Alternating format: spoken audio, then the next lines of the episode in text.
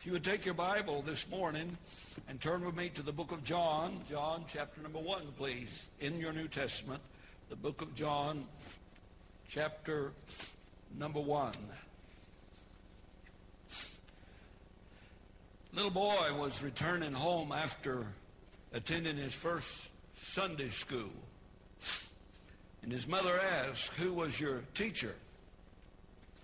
The little boy answered, I don't remember her name, but she must have been Jesus' grandmother because that's all she could talk about.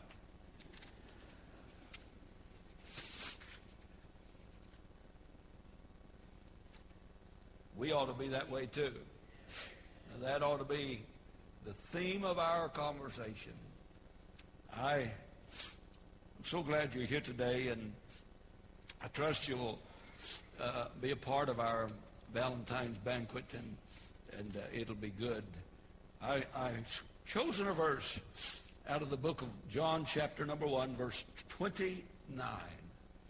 I'd like for you to look at it with me just a minute, and uh, I'd just like to read that one verse and try to make it applicable to the situation today. The Bible said, and the next day John seeth Jesus coming unto him. And he saith, Behold the Lamb of God.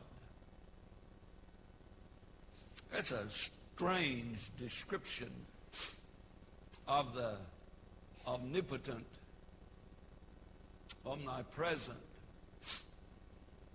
all-knowing, all-wise creator of the universe because just a few verses before that, verse 1, in the beginning was the Word. And the Word was with God. And the Word was God. Skip down to verse 14. And the Word was made flesh, and we beheld his glory as the only begotten of the Father, full of grace and truth.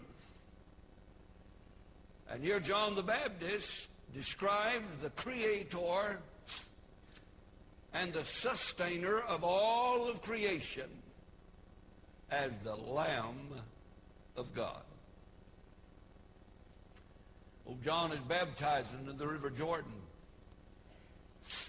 The crowds have swelled beyond imagination. The biblical author describes that all Judea went out to be baptized of John. As the crowds begin to swell and the water begins to roll as the results of being baptized,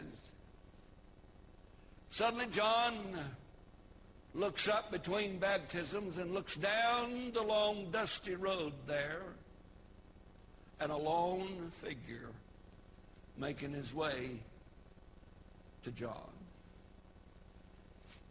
And John hesitated what he was doing and called everybody's attention to that lonely figure coming down the road. I don't know if you know what behold means. I think some of you rednecks, look at that. For you educated folk, what a wonderful sight. But John says, let me call your attention. Let me gather all of your emotions and all of your will and all of your being. Let me gather your thought a minute and just lift your eyes above all of this earth's hell and turmoil. I want you to look. The Lamb of God. Without spot and without blemish. Promised by Abraham in Genesis 22 as he laid his own son on the altar there, raised his hand to plunge that knife deep into his heart and sacrifice his own son.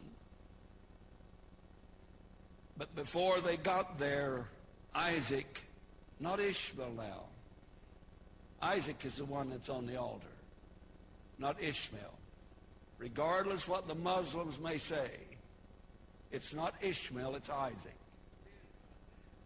And Isaac says to his daddy, We've got the wood and we have the fire, but where is the sacrifice?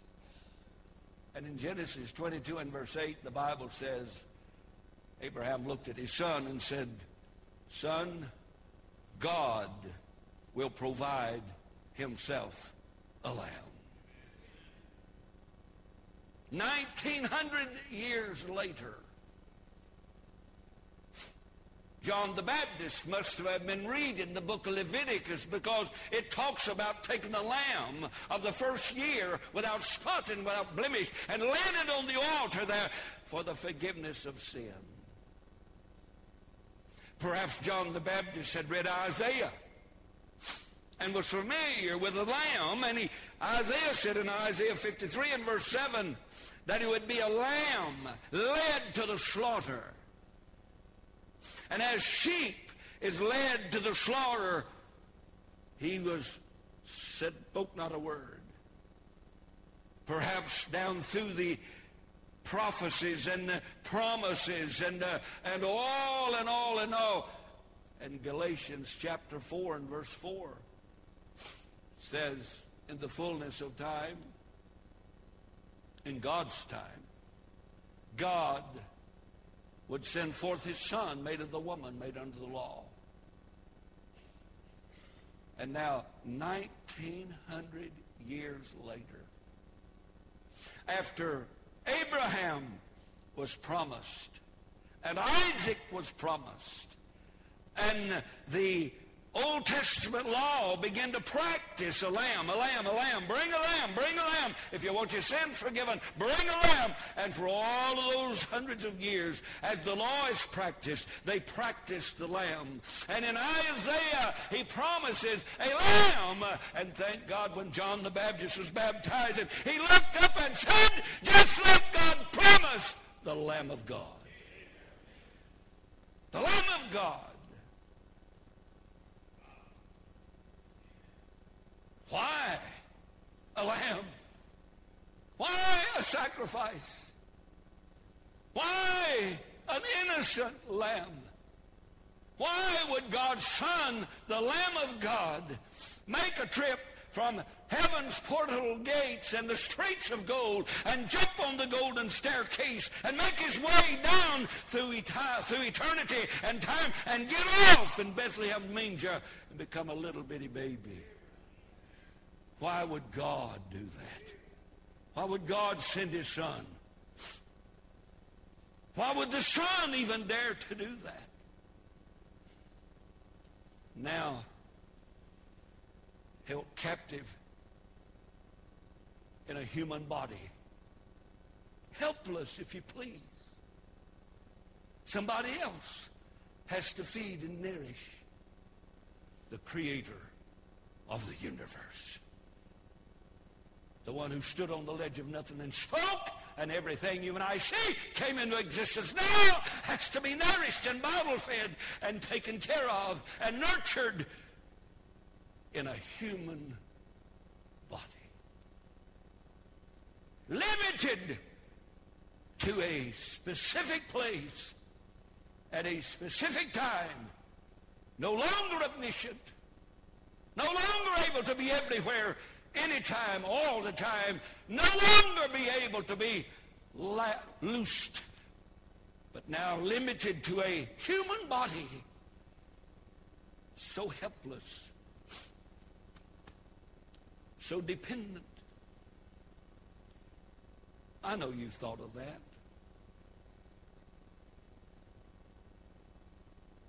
Why? Why would God do that. I read a verse right recently. For God so loved the world.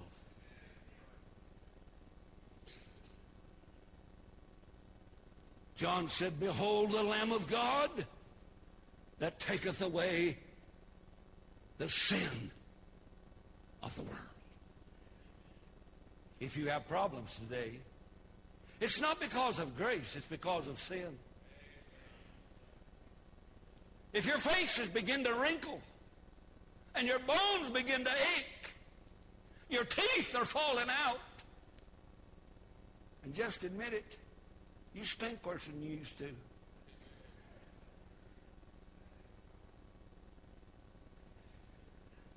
Not only that, all men are liars.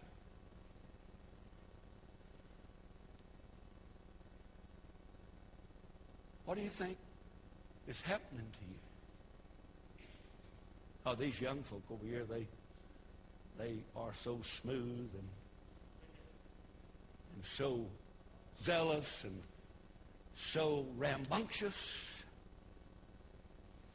They don't think they're ever going to die.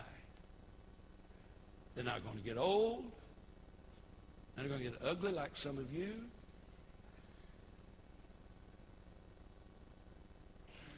Why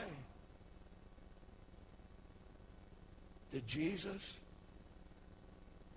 come as the Lamb of God? He came to take away your sins. Yes, a perfect sacrifice, a pure sacrifice, a promised sacrifice, a perfect sacrifice. You see, he's the lamb that taketh away the sin of the world. Just like God promised, he came. And do you know, I'm so glad that God is a promise keeper. Long before lying men said they were promise keepers. Has anybody ever promised you anything that didn't pan out? You know, like I'll pay you next Friday. Thank God all of God's promises works out. And I would like to talk to you this morning about Jesus is here, just like he said. Just like he said. And God has provided for us, and God has provided for the world the universal sacrifice. Think about this. But God committed his love toward you. Do we have any yous in the place? I'm not talking about you lambs. I'm talking about you human beings. I'm wondering, are you a you? But God commended his love toward you. Now listen, for you, not, not, not the guy behind you, not the guy beside you, not your wife, not your mother, not your brother. God commended his love toward you. He loves you. As unlovable as you are. And as cantankerous as you are. God loves you. And he proved it by sending his son to be a propitiation for your sin. God has given us a universal sacrifice. Universal in its scope. Think about this, if you would please. The Bible said, For whosoever shall call upon the name of the Lord shall be saved. Now, I want you to do something. Look at your neighbor and say, You're a whosoever. Right now. Go ahead. You are whosoever. Go ahead. Turn. You are whosoever. What's participation in the Baptist church? I can get people to give money. I can't get them to act like they're saved. Jim, you are a whosoever. Now, tell me, Jim, I'm a whosoever. That ain't what you thought, though. What you thought about saying is not whosoever. Do you think maybe there's any whosoever's in here? The Bible said, For whosoever shall call upon the name of the Lord shall be saved. Jesus Christ is God's sacrifice, the Lamb of God that came to take our sins of the world away. And whosoever, if you are whosoever, you not only need to be saved, you can be saved right now. Universal in its scope, universal in its simplicity. What do I have to do to be saved? That Philippian jailer, when all the doors fell and the jailhouse shook, and he ran out to find uh, Paul and Silas, and he walked in and said, Sir, what must I do to be saved? Listen, and they said, Believe on the Lord Jesus Christ, and thou shalt be saved. How simple is that? You say, oh, that's a Baptist way. That's all right. It's the Bible way, too. And that is the only way. Universal in its simplicity, universal in its scope, universal in its sufficiency. Take away the sins of the world. My sins are gone. I'm a sinner, but my sins are gone. Gone, hidden behind the back of Almighty God, never to look at him again. Gone for his sight as far as the east is from the west. A continual forgiveness of Almighty God.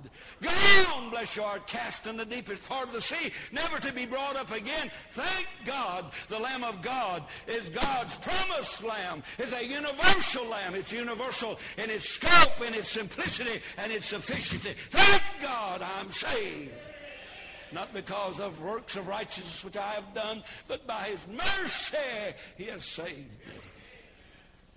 God, who is rich in mercy, with who is rich in mercy, and with his great love he hath loved us.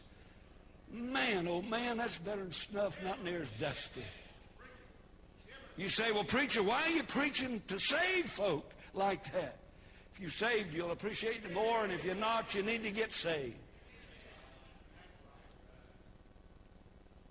You like that step? I did that to see if the television guy was asleep, see if he could catch me when I'm moving around. Saved, yes, saved. God provided, just like he said, 1900 years before John penned it.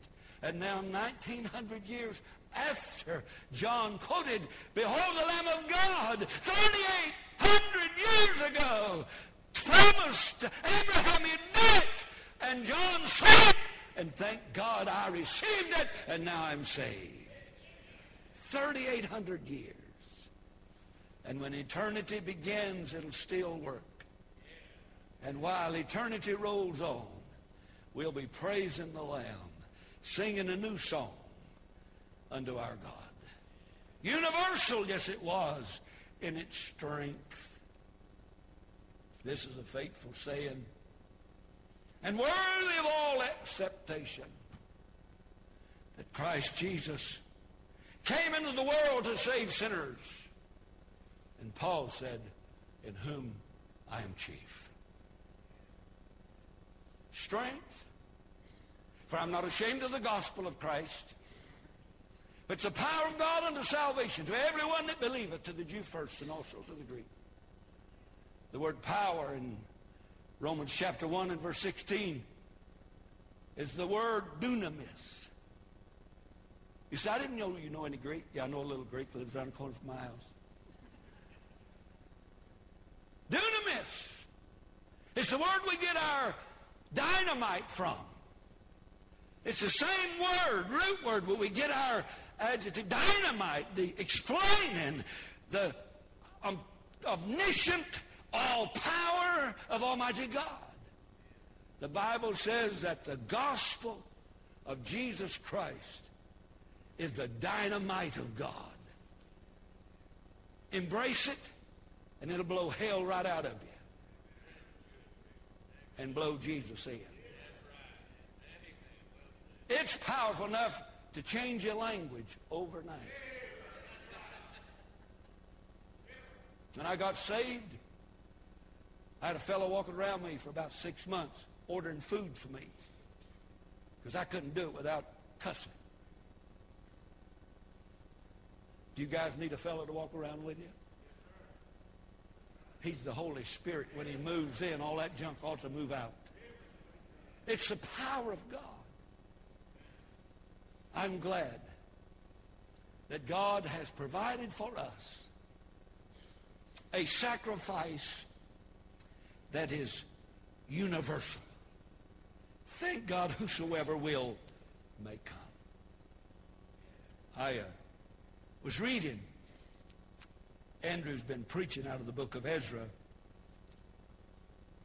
I think it's the only place he reads. He's preaching out of Ezra chapter 35 tonight. It's said about a king that's introduced in, in uh, the book of Ezra, King Cyrus, the founder of the Persian Empire, once had conquered a prince and his family. When they came before Cyrus the king, Cyrus asked the prince, What will you give me if I release you? The prince said, Half of my wealth. He said, What will you give me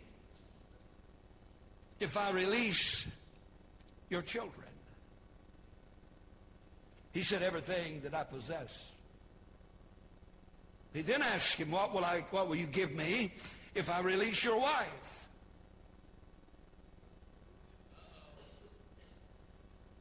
I know what you're thinking. He said, Your Majesty, I will give you myself. Cyrus saw the compassion on the young prince's face. And he said, I don't want anything. You're free to go. He left, and as they were riding back to their own country, the young prince looked at his wife and says, Honey, wasn't King Cyrus such a handsome man? She said, I don't know. I wasn't looking at him. I was looking at the one that was willing to give himself for me.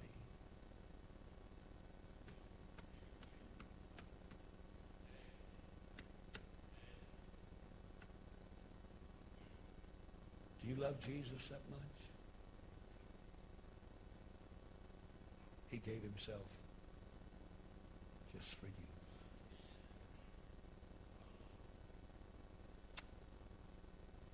God has provided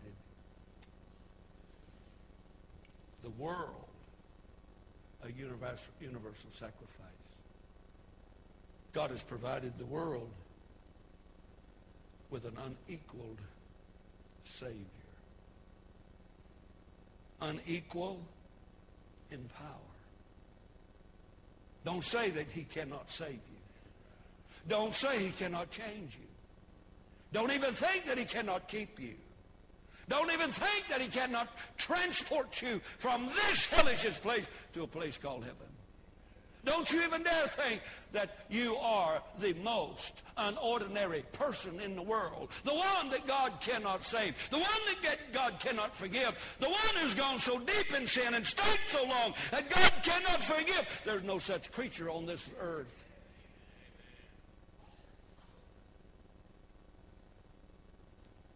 The gospel is the power of God, an unequaled Savior, an unequaled provision. Now listen. My sheep hear my voice, and they follow me. And I know them. For I have given unto them eternal life and they shall never perish.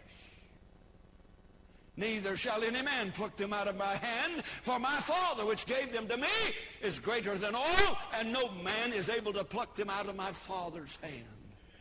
An unequal Savior with unequal power, with unequal uh, supply, with un- unequaled uh, provision. Thank God that I met that Savior. You say, preacher, where did you find him? He didn't, I didn't find him. He found me. See, when he found me, I wasn't looking for him. He, he found me in my front room, my front living room one night. Yes, he did. He found me when I stooped in my rotten, stinking sins. He found me when my morals was that of a backyard alley cat. He found me when I'd drink it or catch it or fight it if I could catch it. I was not looking for him. He was looking for me. I was that one sheep wandering in the wilderness of sin, raising hell, not caring for my family, not acting like I had any sense. And he found me. Found me, yes he did. He found me on my couch in my living room one night 48 or 9 years ago. Yes, he did. He found me.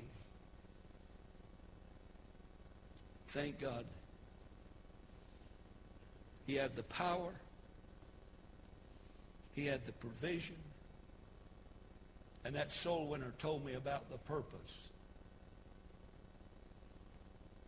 Let not your hearts be troubled. You believe in God? How many folk believe in God? Would you raise your hand? If you really believe, raise both of them. Let not your heart be troubled. You let them down. Let not your heart be troubled. If you believe in God, believe also in me. Jesus is speaking. In my Father's house are many mansions.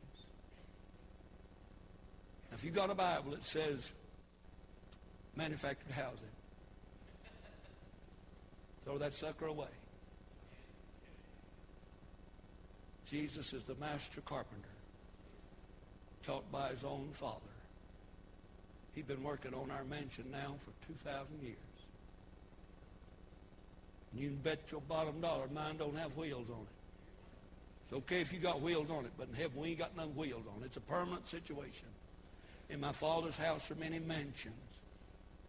If it were not so, I would have told you. I go to prepare a place for you, he said. And if I go to prepare a place, I will come again and bring you unto myself.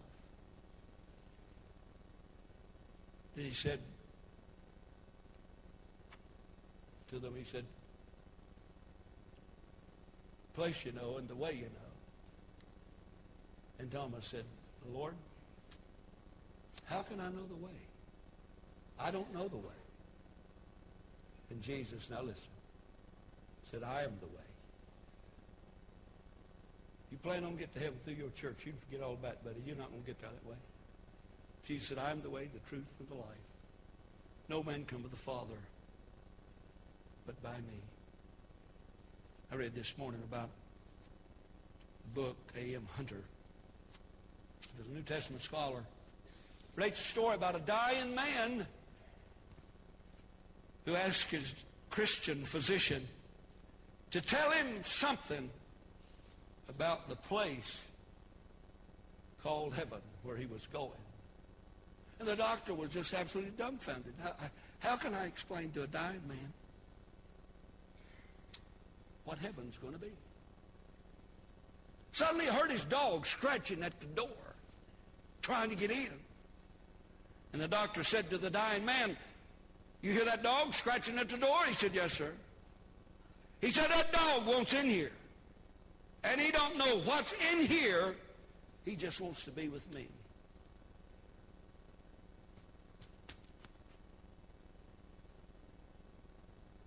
Jesus will be what makes it heaven for me.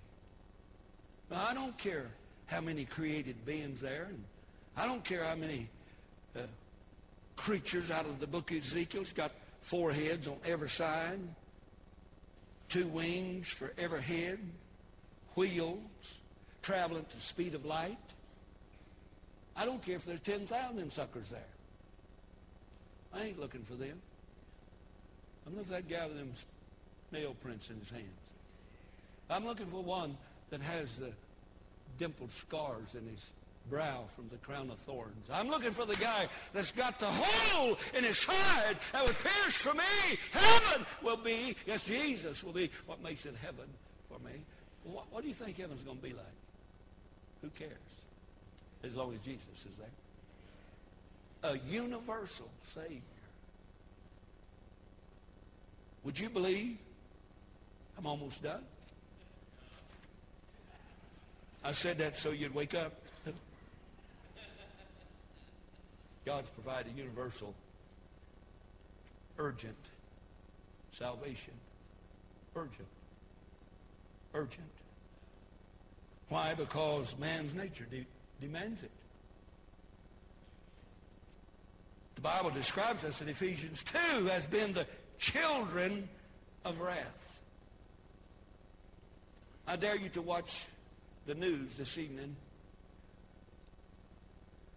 and I'll bet you there'll be 99% bad, 1% good.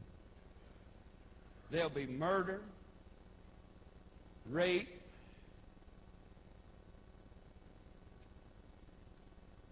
every kind of malady, every kind of weird, hurtful thing that's going on, terrorism, under the disguise of religion and under the disguise of God. You know why Jesus came? Because we need it. We need him.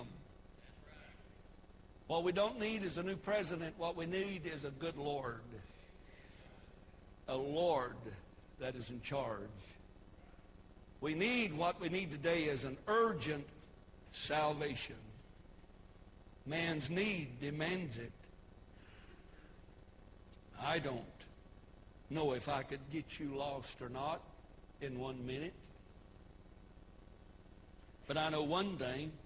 If I can't persuade you that you're lost, you'll never be saved.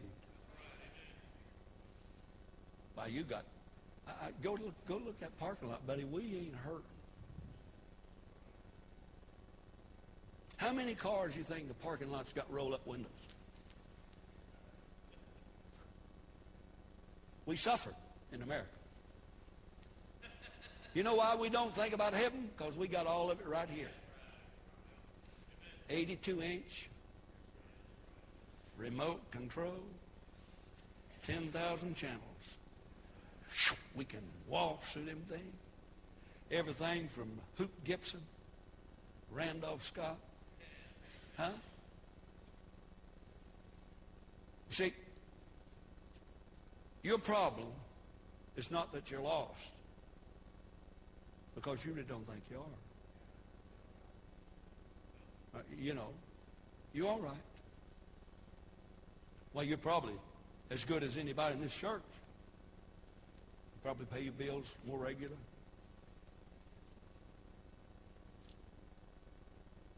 But is your hair falling out? Is your forehead stretching? Hey, ladies, you got that Clairol stuff that keeps that kind of pale-looking hair from cropping in? Is your anatomy changing geographically? Has anything failed that you need to lift? Has anything grown you need to shrunk? Go to the bathroom, ladies, take it off, breathe, then come back, and I'll finish. Now, why is that happening? Why are you trying to make everybody think you're not getting old?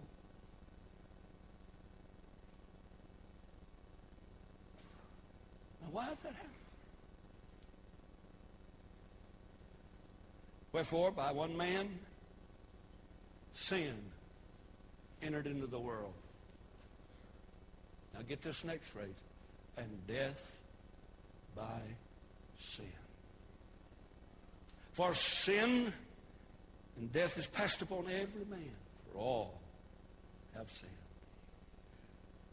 And if you are a sinner, if you want to go to heaven, you want your sins forgiven, it's necessary that you be saved. And it is urgent. Behold, today is accepted time. Today is the day of salvation. Shall do it tomorrow. Now, how do you know you're going to be around tomorrow? How many folks in this church you think's toting firearms? It would scare you. There's probably more ammunition in this church than they are at Walmart. And I know you're carrying it for your own safety. But don't get mad at me and shoot me. But somebody sitting next to you could shoot you. And then you ain't got tomorrow. Thank God he provided for us. He provided for us an urgent salvation. I'm glad of that, aren't you? Listen, you don't have to be a church member to go to heaven. You don't have to be a Baptist to go to heaven. I told you, and I, am closing. See, when I close my Bible, means I'm closing. See? Closing. See it? Closing. When we closed the first loan on the, that we ever borrowed here at Joshua Baptist Church, that's been a lot of hair ago.